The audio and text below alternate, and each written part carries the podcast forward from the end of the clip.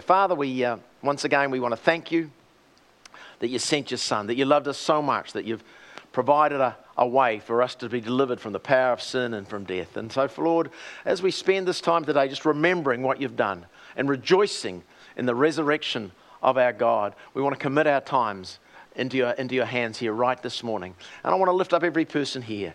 Lord, the many believers that are here that have already received and understand what Jesus has done and, and accepted him into their lives. And so we pray that there just be a deeper revelation of that coming today, of your amazing love for us and your goodness that you've shown towards us. And we lift up maybe those that are guests here today that are not sure, really don't know quite where they stand with you. We pray that as I share this morning, the eyes of their understanding will be open and that, Lord, their hearts will be ready to receive you. And so we commit our time into your hands. We give you all the praise and all the glory in Jesus' name.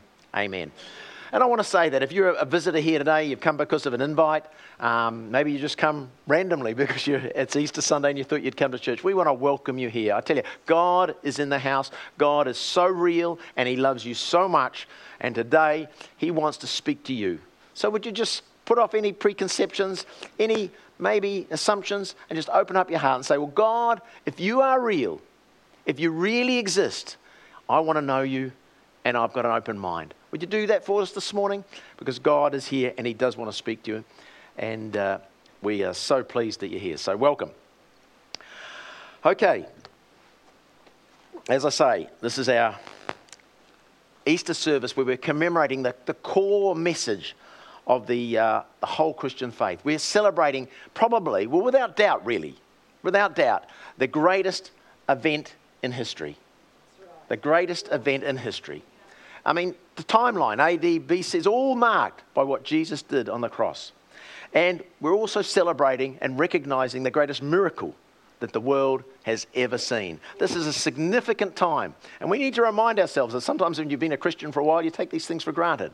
But it's a really good opportunity today and just remind ourselves of that. We're talking about a very real event, an historical event that is a genuine historical record that actually happened. You know this Bible, we haven't got time to go on it today, but historians will say without doubt, secular historians, not Christian historians, this is a valid historical document.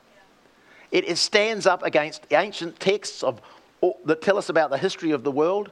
Um, in terms of its validity, its integrity, it stands above other documents that tell us all about history, the Roman days, the Greek days, um, it, is, it is so relevant and it is so true. It's not just a story that's been made up by man. We must understand that, the validity of God's word. Okay, we know it's divinely inspired, we accept it by faith, but it is actually, as a historical document, absolutely genuine and a real record of what actually happened. So probably the, it is, would be the most uh, outstanding historical document that the world has on any topic.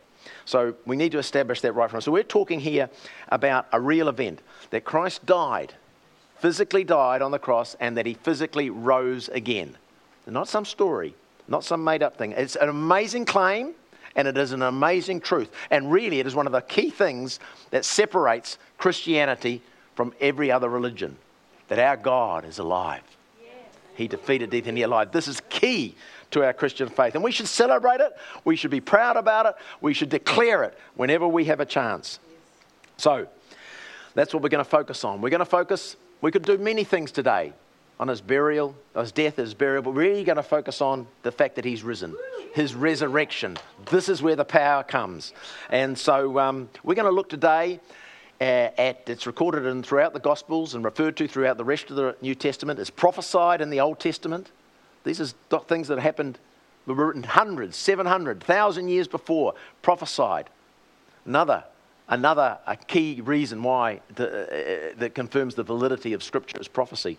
But anyway, these are, are genuine eyewitness accounts. We're going to look today from Matthew's Gospel mainly from Matthew's Gospel there, and to go over this. And this is a story that most of you know, but I want to look at it again to create a foundation for what we're going to talk about today.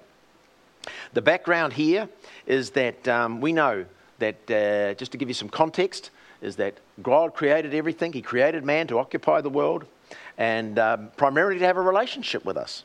That's why He created us. He's starting with Adam and Eve uh, in the Garden of Eden. We all know the story. But He gave man a free will. And Adam and Eve, we know, had a choice to either obey God and to choose to follow Him or to do their own thing. Well, they rebelled. And they sin came into the world when they disobeyed God. Sin came into the world, and it separated um, Adam and Eve, and then all people since from God. It was never God's intention. He created us to have a relationship, of course. And right throughout the Old Testament, we read about God's dealing with mankind to try and bring them back to Himself. But really, He had a master plan. And the master plan from the beginning of time was, because by His foreknowledge, He knew what was going to happen, was to send His only Son. And about 2,000 years ago, He sent Jesus Christ into the world to provide a way for man to restore that relationship with Him.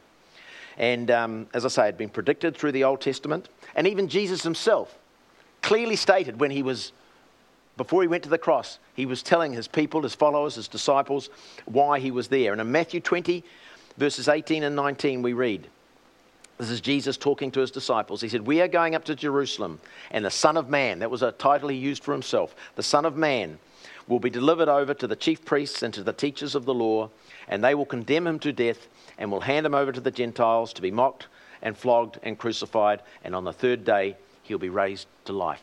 So Jesus himself stated this. So Jesus, the Son of God, became and lived as a real man, born of a virgin, and sent by God on a mission to save the world. And he grew up, and around about 30 years of age, Jesus started his ministry on earth. He started preaching and performing miracles. Uh, you can read about that, as I say, in the Gospels of the New Testament. The religious leaders of the day, the Jewish religious leaders of the day, were threatened by him and they were angry at him. They were jealous of him, and so they made false accusations against him in order to have him killed. And then they arrested him, handed him over to the Roman rulers. As I say, I'm just giving you a summary here to leading up to the point.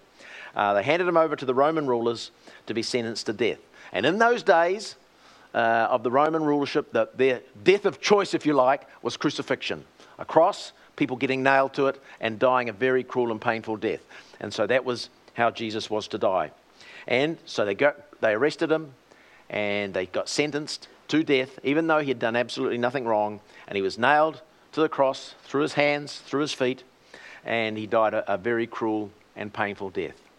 And even when he had died on the cross, just to make double sure, they grabbed a spear and they cast it into his side, and the blood and the water came out, which was the serum. They didn't know that in those days, but that's doctors will tell us now that's what happens when you die. So Jesus was died on the cross. And after he died, they took his body and they put it in a tomb that had been carved out of the rock. And Roman soldiers guarded the tomb. And on Sunday, a couple of Jesus' woman followers um, arrived and visited the tomb and found the stone covering to the entrance rolled away and the tomb empty and Jesus gone. So I now want to read the story. I'll tell you from Matthew's Gospel. Matthew 28, 1 to 10, 16 to 17. After the Sabbath, at the dawn of the first day of the week, Mary Magdalene and the other Mary went to look at the tomb. There was a violent earthquake, for an angel of the Lord came down from heaven, and going to the tomb, he rolled back the stone and sat on it. His appearance was like lightning, and his clothes were white as snow. The guards were so afraid of him that they turned and, sh- and stood, shook, and became like dead men. The angel said to the woman, Do not be afraid. For I know that you are looking for Jesus, who was crucified. He is not here, he is risen, just as he said. Come and see the place where he lay. Then go quickly and tell his disciples, He is risen from the dead and is going ahead of you into Galilee. There you will see him. Now I have told you. So the woman hurried away from the tomb, afraid, yet filled with joy, and ran to tell his disciples. And suddenly Jesus met them. Greetings, he said. And they came to him, clasped his feet, and worshipped him. Then Jesus said to them, Do not be afraid. Go and tell my brothers to go to Galilee where they'll see me. Then we move on to verse 16. And then the 11 disciples went to Galilee, to the mountain where Jesus had told them to go.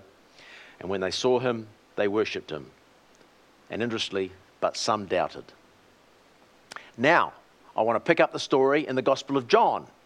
Okay, this is uh, uh, looking at it from another perspective, from John's Gospel, and it's picking up further on the story in chapter 20, verses 19 to 20 and 24 to 31. On the evening of the first day of the week, the disciples were together with the doors locked for fear of the Jewish leaders. Jesus came and stood among them and said, Peace be with you. And after he said this, he showed them his hands and his side. The disciples were overjoyed when they saw the Lord. Now, Thomas, who was one of the twelve, was not with the disciples when Jesus came. So the other disciples told him, We have seen the Lord. But he said to them, He said, Unless I see the nail marks in his hands, and put my finger where the nails were, and put my hand into his side, I will not believe. A week later, his disciples were in the house again, and Thomas was with them. Though the doors were locked, Jesus came and stood among them and said, Peace be with you. Then he said to Thomas, Put your finger here in my hands. Reach out and put it into my side. Stop doubting and believe. And Thomas said, My Lord and my God. And then Jesus said to him, Because you have seen me, you have believed. Blessed are those who have not seen and yet believe. And Jesus performed many other signs in the presence of his disciples, which are not recorded in this book. But these are written that you may believe that Jesus is the Messiah, the Son of God, and that by believing you may have life in his name. A marvelous eyewitness account that we read there so clearly about Jesus rising from the dead. As I say, these are genuine historical records of witnesses of the day. They're recorded so we may believe. And that was passed down to the others that followed, and particularly the Apostle Paul. He confirmed it, and we'll read just one more scripture here just to confirm this from 1 Corinthians 15 3 to 7. He says, Christ died for our sins according to the scriptures. That's according to the Old Testament, who prophesied it. He died for our sins according to the scriptures. And he was buried, and then he was raised on the third day, just according to the scriptures. And he appeared to Cephas. Cephas is the Greek word for Peter. So he appeared to Peter and then to the 12. And after that, he appeared more than 500 of the brothers, to more than 500 witnesses. In a court today, you can be found guilty or not guilty on two witnesses. 500 witnesses, over 500 witnesses, of brothers and sisters at the same time, most who are still living, though some have fallen asleep. Then he appeared to James and then to all the apostles. So Jesus, without doubt, was seen. He was the risen God that couldn't stay in the grave, death could not hold him down. He rose from the dead. What a miracle! What a miracle. This is central. If he didn't rise from the dead, we have no faith, we have no hope. We're all wasting our time. But he is alive, he did rise. So, what does this mean for us? That's the question. You might say, well, that's all very good, but what does it mean for us? And that's the key question we want to look at today. It's all about God's love for us and wanting to restore us back to a living relationship with Him. Okay? See, there is a God. We just didn't come from evolution. We're not here by accident. We are unique. We're made in the image of God. And He created us for a relationship, to have friendship with us, and He has a plan and a purpose for each and every one of our lives. But He gave us a free will. He just didn't want to make robots. He wanted people that wanted to willingly know Him and worship Him and love Him. So we've got a choice to make that or to do our own thing. The original man, Adam, he decided that he wanted to try and do his own thing. And the Bible calls this sin. That's the word with sin, for disobeying God. And because he did that, sin then made its way into the, what we could call the spiritual DNA of all mankind. So we're built, there's an inbuilt sin nature that has to be dealt with in all people. And it's the sin separates us from God. See, God is totally perfect. Totally perfect and, um, and our sin separates us from him because we're not perfect. Isaiah 59 2 says, Your sin has separated you from God. Because of sin, he has turned his face away from you and will not listen anymore. And in Hebrews 12:14 it puts it like this Without holiness, no one will see the Lord. See, God is holy. Holy, we can just say, means perfect. And heaven is holy and perfect. But we're not. There's a gap, there's a separation here. We're all imperfect. We've all done something wrong. We've all broken God's uh, standards by one degree or another. None of us are holy in our own right. Romans 3 3 confirms this. It says, For all have sinned and fall short of God's perfect standard. All have sinned and fall short of the glory of God. And of course, if we're honest with ourselves, we all know that. We all know we've done something there. Is anyone here perfect? I don't think well, my wife might be, but. Um, but uh, other than her, I think we've all probably done something wrong, haven't we? We've, we've all, um, we've all, we've all done something wrong. It doesn't mean we don't need to, uh, we don't need to think about that too hard. I don't think. Okay. Romans three ten says there is no one righteous, no one righteous, not even one. We've all done something wrong, said a lie, stolen something, had a wrong attitude towards somebody, hated somebody, and so on. So we've got a problem. Our sin has separated us from God. Now, some people aren't concerned about that. They think, well, I don't need God. But the thing is, there are huge consequences. Huge consequences. And we need to know about them. Because Romans, carrying on, says in verse 623, for the wages of sin. So we've all sinned, but the wages of sin, we could say the consequences of sin, is death. It's not talking about physical death here. We're all going to die one day physically. It's talking about spiritual death. See, when our die, our body gets buried or cremated, right? But, the, but our soul, which is our mind, our will, and our emotions, and our spirits, they live on forever. And there's only two places, according to the Bible, where our soul and spirit live on forever when we leave this world. One is in heaven with God, which is where He wants us, and the other, unfortunately, is in hell. Now, hell is not a place that He created for human beings, it was for, for, for, for fallen angels to start with, but that is the consequence. Heaven and hell. There's no third place. We only have those two places where we go when we die. And heaven is a place of absolute perfection, it's where God is.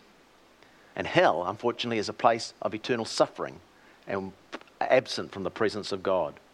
So, because of sin, to be perfect, we need to go to heaven and no one is, then unfortunately, all, it seems like we're all headed for hell, right? Okay, so we've got a real problem here. But, and some people would say actually that, you know, a loving God would never send anyone to hell. Well, he doesn't send, send us there. It's our, us rejecting him. We send ourselves there. And it's like this, though. It's also a matter of justice. You imagine there's someone that you love, a beautiful, innocent person, and unfortunately they get murdered. But the police catch the murderer.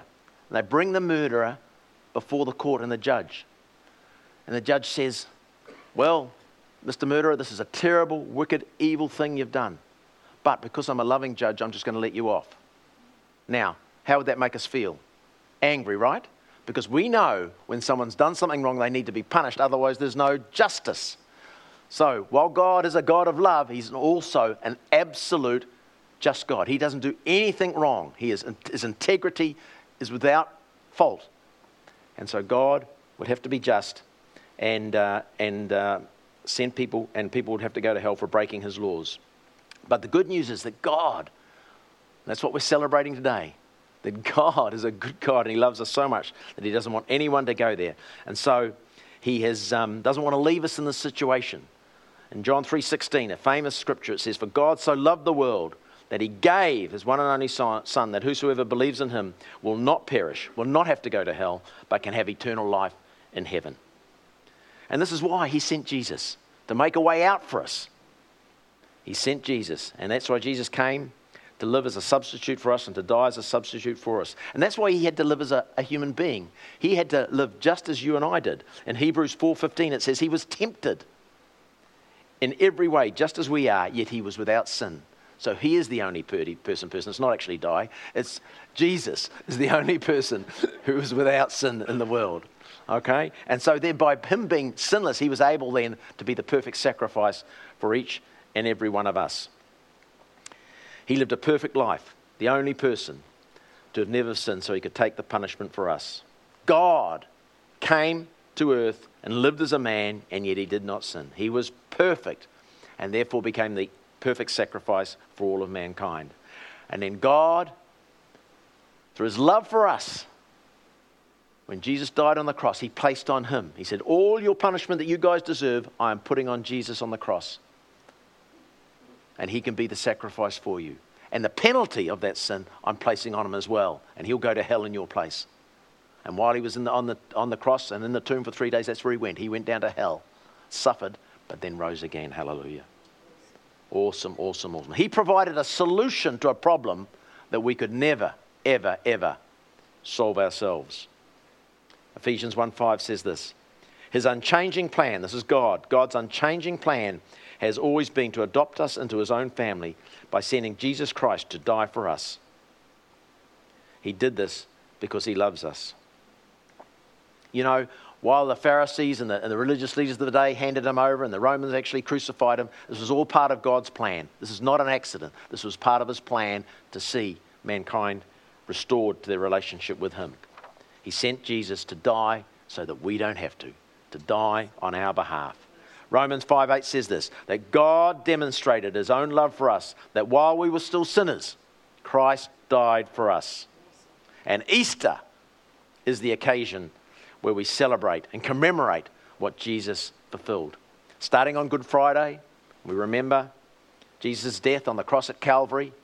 Um, Calvary was a hill just outside the city of Jerusalem, a real place in Israel.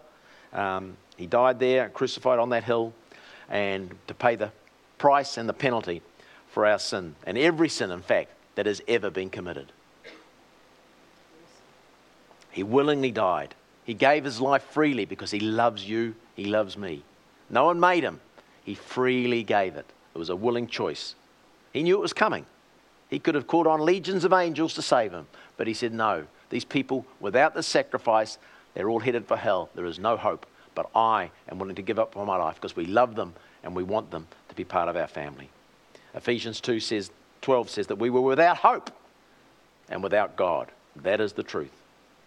And Jesus was rejected on that cross by his own Father. He said, My God, my God, why have you forsaken me? He was absolutely rejected that we could be accepted. He was made sin on our behalf that we could have his righteousness. His right, righteousness means right standing with God. 1 Corinthians, sorry, 2 Corinthians 5.21 says that God made him who had no sin to be sin for us, that we may become the righteousness of God in Christ Jesus. He was totally innocent. He became sin for us that we may have his right standing with God, that we be made, holy, that we be made, made per, declared perfect. He took the punishment that we deserved on himself. He did something we could never, ever, ever do ourselves. He died so that we could have life. You know, we talked about a judge before. Imagine this you've done a crime, you're before the court, and you're guilty. It's obvious. They find you guilty. And so the judge gives you the, the punishment, the fine. But then what happens is that's God. Then what he does is he gets out of his judge's chair and he walks down beside you, puts his arm round you, and he writes out the check. And he says, Here, I'm paying it on your behalf. You're free to go. That's what he's done. That's what he's done for us. It's absolutely amazing. So, he made a way for us to avoid the punishment of hell and get to heaven. He died so that we can have a second chance at life, that we can be adopted into his family. And on Sunday, he rose from the dead, proving that he was God and that everything he said was true, and he broke the power of sin and death. And that's why we can have eternal life. Jesus didn't rise from the dead, we've got no eternal life. 1 Peter 1 3 says this Praise be to the God and Father of our Lord Jesus Christ. In his great mercy, he has given us new birth into a living hope through the resurrection of Jesus Christ from the dead. He's risen, he's alive. Can I have an amen? Uh, praise God. He defeated and broke the power of sin and death. And he's given us a way to have that relationship that God originally intended from the beginning restored, that we can know our God. The question is today do you want to make peace? Do you want to have your relationship restored with your Creator? He's also given us eternal life. Romans 6 9 says, For we know that since Christ was raised from the dead, he cannot die again. Death no longer has power over him. He's alive. I hope you can sense the presence of God here this morning in this auditorium. You're feeling in your heart something happening. That's God. That's the presence of God. And I tell you what, how else I know He's alive? Not just from what I read, I believe that but I experience it. I talked to him this morning. Millions of Christians around the world can tell you he's alive because he's been so real in every one of our lives. So we're either deluded or we're telling you the truth or we're trying to deceive you. I'm sure we're not trying to deceive you, okay? But it's so real. I was a long time as an adult without Christ in my life, without, a, without believing. And uh, I, know, I know the difference. And I know it's just the better way. And we're hoping you'll make that better way today. So, what does this mean to us? What do we have to do? How should we respond? How do we receive the forgiveness and take advantage of everything that Jesus has done for us on the cross by dying and rising again. How do we receive this eternal life? Jesus has done something absolutely amazing, something we could never do for ourselves, but we have to respond. We have to respond. And Jesus himself declared in um, John 3 3, he says, I tell you the truth, no one can enter the kingdom in heaven unless he is born again. So, what does that mean? He said, Unless you're born again, you can't enter the kingdom of heaven. So, Jesus has done something on the cross, but what happens next? Well, he said, You must be born again. You must be born again. Born again, not physically. I mentioned before that we have a physical body, but we also have a soul and our spirit. Now, our soul is our mind, will, and emotions. That's fine. But our spirit, that's like really the real you. Okay? That, uh, when, when sin, with sin, it's dead due to sin. So we're spiritually dead. And when we're born again, what happens is that God's Spirit comes and lives inside of us. Bible says we become one spirit with the Lord. And so that's what being born again is. Born again spiritually. He comes and lives inside of us. Bible actually calls it like we become like a new creation. It's a new start in life. And we're forgiven of everything we've ever, ever done wrong. So we need to be born again. And how does this happen? What do we need to do? Well, that was a question they asked back in Jesus' time too. In the book of Acts, we can read um, some prison guards asked the, asked the question of Paul and Silas, uh, who are followers of Jesus, who were in the prison. They said to him this in Acts 16 30 to 31. They asked, What must we do to be saved? And they replied, You must believe in the Lord Jesus and you will be saved. Believe. Believe that Jesus is the Son of God that he is God, that he did die, that he did rise again, and he is alive today, just as I've been talking about and just as I've been explaining. As we read back in those early scriptures, even when they saw him physically, it said, Some believed, but some doubted. And it's the same today. I'm saying, Will you believe? Will you believe? Don't try and understand it. You might have questions and your mind be, oh, what about this? What about what about that? I'm not, I haven't got time to go over it in a huge way today. I'm giving you just the, the, the simple summary, really. Uh, but listen to your heart.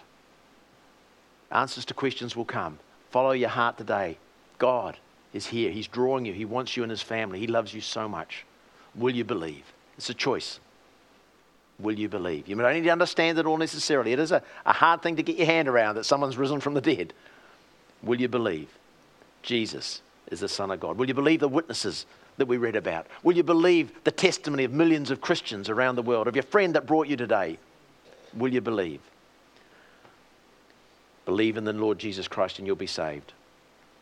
And Jesus said this He said, Blessed are those who believe that haven't seen God, haven't seen Him. Some of those people saw Him and they still didn't. So I understand sometimes it's a hard thing. Blessed are you, Jesus said, if you believe even though you haven't seen. It's by faith believing, faith, step of faith. Are you prepared to take that today? The next thing we find written about being born again is in, also in the book of Acts, chapter 20, verses 21. And it says here, I have declared, this is Apostle Paul speaking, to, uh, speaking again. He said, I have declared to both the Jews and the Gentiles, in other words, to all people, that they must turn to God in repentance and have faith in Jesus Christ. Faith is the same as believing, but repentance that means acknowledging, hey, yeah, look, I have done wrong. I know I've fallen short of your standard. Please forgive me. I'm prepared to change and turn away from everything I know to be wrong. That's what is, repentance is actually a change of heart, a change of mind, a change of attitude. You're following other gods, lying, cheating, stealing, sex out of marriage, envy, hatred, all these things that God disapproves of. Is saying, okay, I'm willing to turn away. Some things we might find hard but it's a change of attitude to turn a direction and follow God His way. And the third thing we need to do is to surrender our lives to Him. Romans 10:9 says, If you confess with your mouth that Jesus Christ is Lord and believe in your heart that God raised him from the dead, you'll be saved. Once again, we have the faith, the believing part that God raised him from the dead. But when you say Jesus Christ is Lord, Jesus Christ is Lord, you're saying, Jesus, you are now in charge of my life. You are now the Lord of my life, the boss of my life. You have first place. I surrender my will to you to follow you and to obey you. People might say, well, that's a hard ask. Is there another way? Can't I just be a good person? And most people, when I've talked to them about the message of, of Easter and about the resurrection of Jesus and why they need to be saved, they said, well, I, you know, if there's a heaven, I'm a good person. God will send me there. But remember, no one is good enough. God's standard is so high and so perfect, no one can get there on his own. So being a good person will not get you there. Remember, no one is good enough. Salvation is only found through Jesus Christ. Acts 4:12 says salvation is found in no other name for there is no other name under heaven given to man by which man must be saved. There are not many paths to God. New age thinking, secularism will say, oh, there's many ways to God. You know, you find your own way there. No, no, no. It's a lie. It's a lie. There's only one way through Jesus Christ. 1 Timothy 2:5 says this There is only one God, and that's the God of the Christian Bible. It's not Allah, it's not Buddha, okay? It's the Lord Jehovah, Yahweh. It's Jesus Christ. Okay, there is only one God, and there is only one mediator between God and men. Only one. His name is Jesus Christ. The man, Jesus Christ. You see, we can't earn this. We don't deserve it. It's all due to God's love for us. The Bible talks about his grace. Grace means the undeserved favor of God. It's a free gift. It's a free gift. Ephesians 2 8 said, It's by grace, the undeserved favor of God, that we've been saved through faith. We must believe, and that not of ourselves. It is a gift of God. It is the gift of God. And God loves you so much. He's offering this gift to every single person.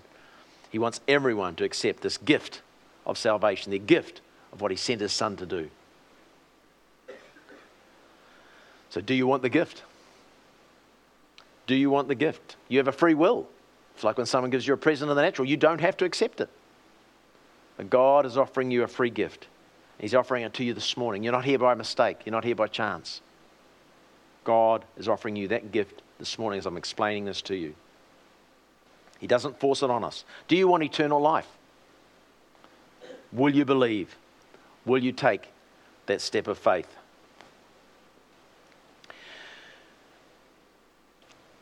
Will you accept Jesus? Have your sins forgiven? Have your relationship with God restored? And ensure that when you die, you're going to make it to heaven. In 1 John 1 9, it says, If we confess our sins, He is faithful and He's just to forgive us our sins and cleanse us from all unrighteousness. See, Jesus came. He didn't come to condemn us, He came to accept us. He didn't come to ruin us, He came to rescue us. He didn't come to put us down, He came to lift us up. He didn't come to hurt us, He came to heal us. All these things. He wants the best for us. He came to give us life, and the Bible says life abundant. That's why he came. you know, when he died on the cross on the Friday, his disciples were distraught. They thought, here's our Savior, the King of the Jews, the one who's going to rescue us, who's going to create a new kingdom. And here he is. He's, he's died on the cross. Did we get it wrong? They were so down, so discouraged. They were without hope. They thought, what, what was all this about? That was on the Friday. But see, this isn't a story about defeat. It's not a story about death. We don't live in Friday, we live in Sunday. That he rose and that he's alive. Okay? And there's a lot of people that are living still in Friday. A lot of people are living in Friday. But you don't have to stay there. You know, no one, you might think, oh, you don't know what I've done. No one is bad enough and done enough wrong that God cannot forgive them. There's no one. His work on the cross is complete and full and finished for everyone. You know, many people are bound up by problems, worries of life, fear for living in fear. It's just a hopelessness. What is it all about? People, like for me, I had a good life, but I, I was just like, what's the purpose? What is the meaning of life? It was just a frustration.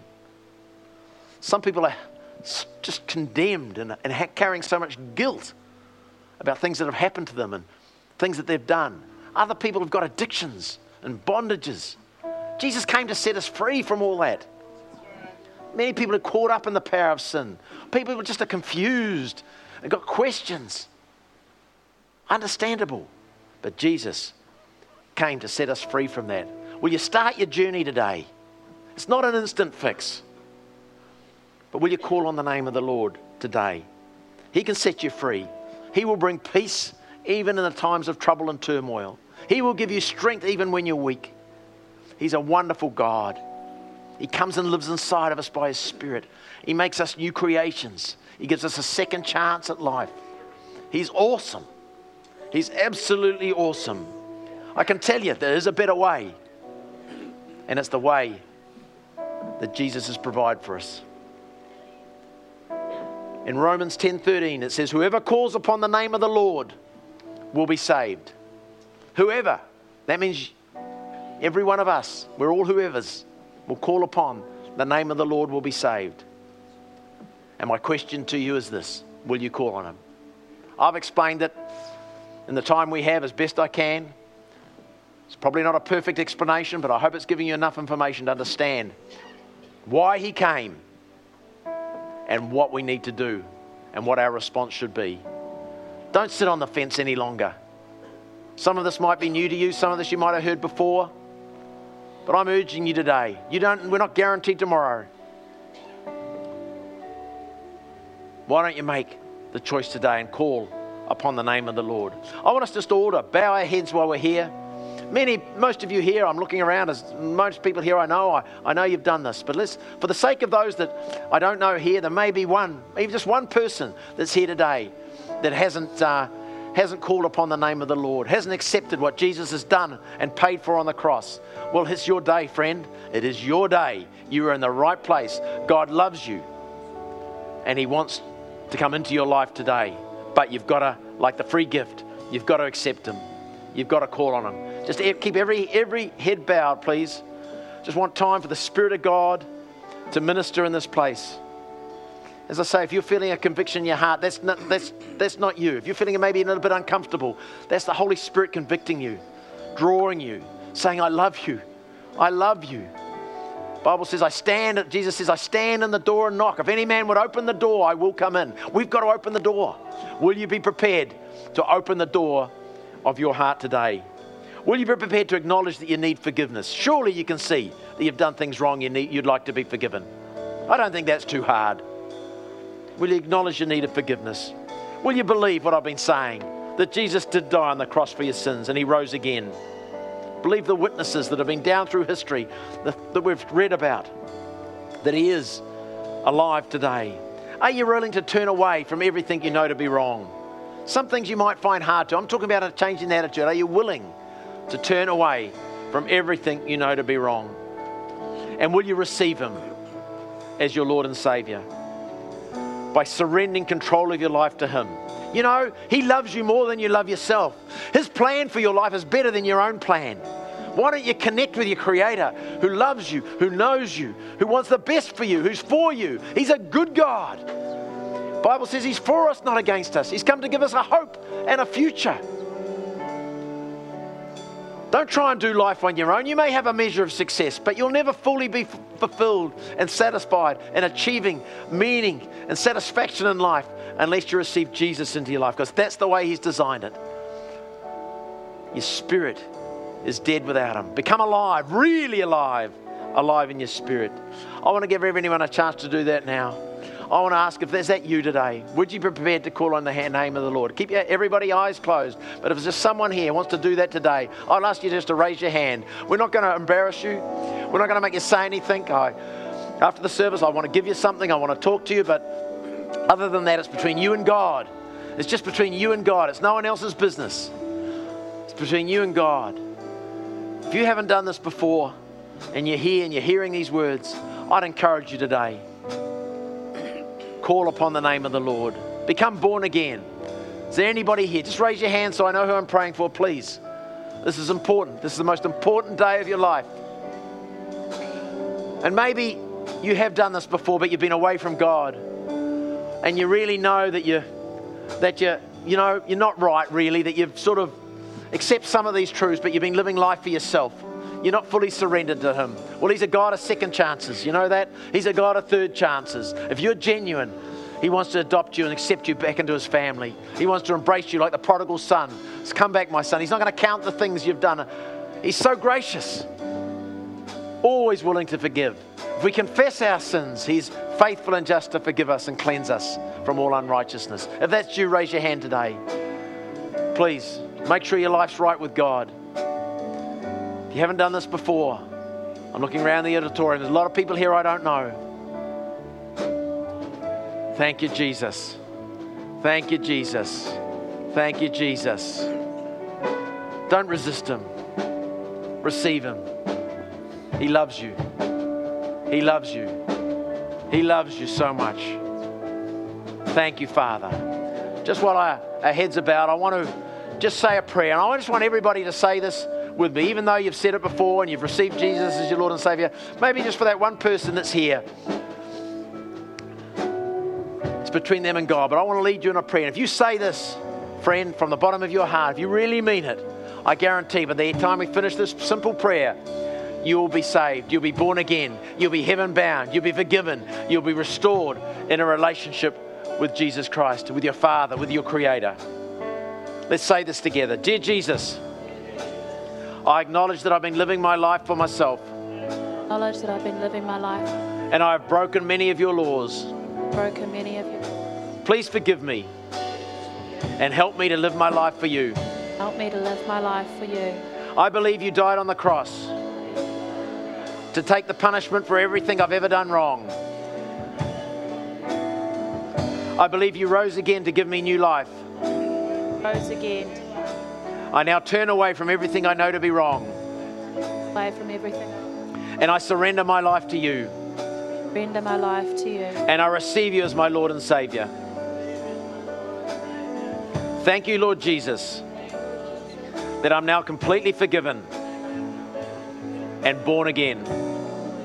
Help me to know you and to live a life that pleases you. To live a life that pleases. Amen.